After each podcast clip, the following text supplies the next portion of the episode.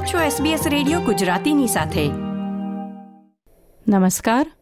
બુધવાર પંદરમી માર્ચ બે હજાર ત્રેવીસના મુખ્ય સમાચાર આપ સાંભળી રહ્યા છો નીતલ દેસાઈ પાસેથી SBS ગુજરાતી પર.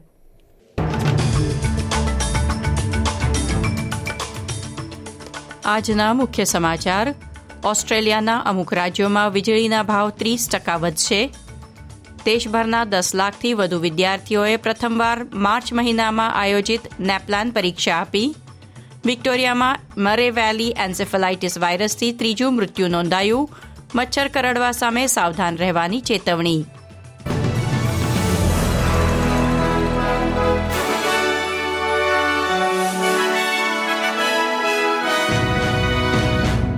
પ્રસ્તુત છે સમાચાર વિગતવાર. ઓસ્ટ્રેલિયાના અમુક રાજ્યોમાં વીજળીની ભાવમાં ભારે વધારો થવાની શક્યતા છે.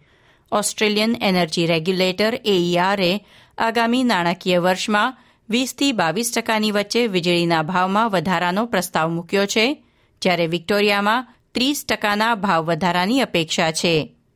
એઈઆરના નિર્ણય દક્ષિણ ઓસ્ટ્રેલિયા, ન્યૂ સાઉથ વેલ્સ અને સાઉથ ઇસ્ટ ક્વીન્સલેન્ડના લગભગ છ લાખ ગ્રાહકોને સીધી અસર કરશે. ડિફોલ્ટ માર્કેટ ઓફર અથવા ડીએમઓ અંતર્ગત, ઘરગથ્થુ અને નાના વેપારી ગ્રાહકો માટે વીજળીની કિંમતની મર્યાદા નક્કી કરવામાં આવે છે, જેને હવે વીસથી ત્રીસ ટકા ઊંચી કિંમતે મૂકવાનો પ્રસ્તાવ છે. કિંમતો અંગેનો અંતિમ નિર્ણય મે મહિનામાં જાહેર કરવામાં આવશે અને પહેલી જુલાઈથી તે અમલમાં આવશે.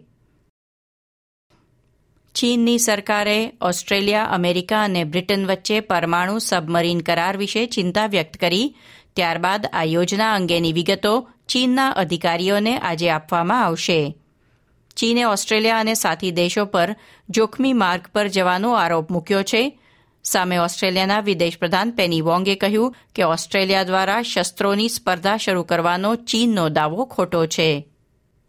સંરક્ષણ પ્રધાન રિચર્ડ માલ્સે કહ્યું કે ઓસ્ટ્રેલિયા તેનું રક્ષા કવચ વધુ મજબૂત બનાવી રહ્યું છે અને તે માટે થયેલ કરાર એવા સમયે કરવામાં આવ્યો છે જ્યારે ચીને પણ તેની સૈન્ય ક્ષમતા અભૂતપૂર્વ સ્તરે વધારવાના પ્રયાસો હાથ ધર્યા છે. દેશભરના દસ લાખથી વધુ વિદ્યાર્થીઓએ આજે તેમની પ્રથમ નેપલાન પરીક્ષા આપી. ધોરણ ત્રણ, પાંચ, સાત અને નવના વિદ્યાર્થીઓનું વાર્ષિક મૂલ્યાંકન કરવામાં કુલ દસ હજાર સ્કૂલ કેમ્પસે ભાગ લીધો છે. પ્રથમ વખત નેપલાન પરીક્ષા મે મહિનાના બદલે માર્ચમાં લેવામાં આવી રહી છે. આશા છે વહેલા પરિણામો બાકીના વર્ષ માટે શિક્ષણ કાર્યક્રમો નક્કી કરવામાં મદદ કરશે. આ વર્ષે પરિણામોની જાણ કેવી રીતે કરવામાં આવે છે તેમાં પણ ફેરફાર થશે. અગાઉના વર્ષમાં ઉપયોગમાં લેવાતા દસ ગ્રેડનું માળખું ચાર કેટેગરીમાં વહેંચી નાખવામાં આવ્યું છે.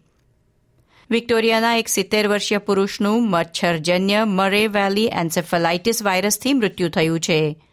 આરોગ્ય વિભાગનું માનવું છે તે કેમ્પાસ્પેસ શાયરમાં સંભવિત રીતે ચેપી મચ્છરના સંપર્કમાં આવ્યા હતા. સાહીઠ વર્ષની બે મહિલાઓ ગયા મહિને આ જ રોગથી મૃત્યુ પામી છે. Murray Valley encephalitis virus central nervous સિસ્ટમના દુર્લભ પરંતુ સંભવિત ગંભીર ચેપનું કારણ બની શકે છે અને વાયરસ સામે કોઈ રસી ઉપલબ્ધ નથી. તેથી લોકોને મચ્છર કરડવાના જોખમને ઘટાડવા માટે પગલાં લેવા વિનંતી કરવામાં આવી છે. વિક્ટોરિયામાં જેપનીઝ એન્સેફલાઇટીસનો એક કેસ પણ નોંધાઈ ચૂક્યો છે, જો કે જાપાની વાયરસ માટે રસી ઉપલબ્ધ છે અને રાજ્યના ઉત્તરી ભાગના રહેવાસીઓ મફત રસી મેળવી શકે છે.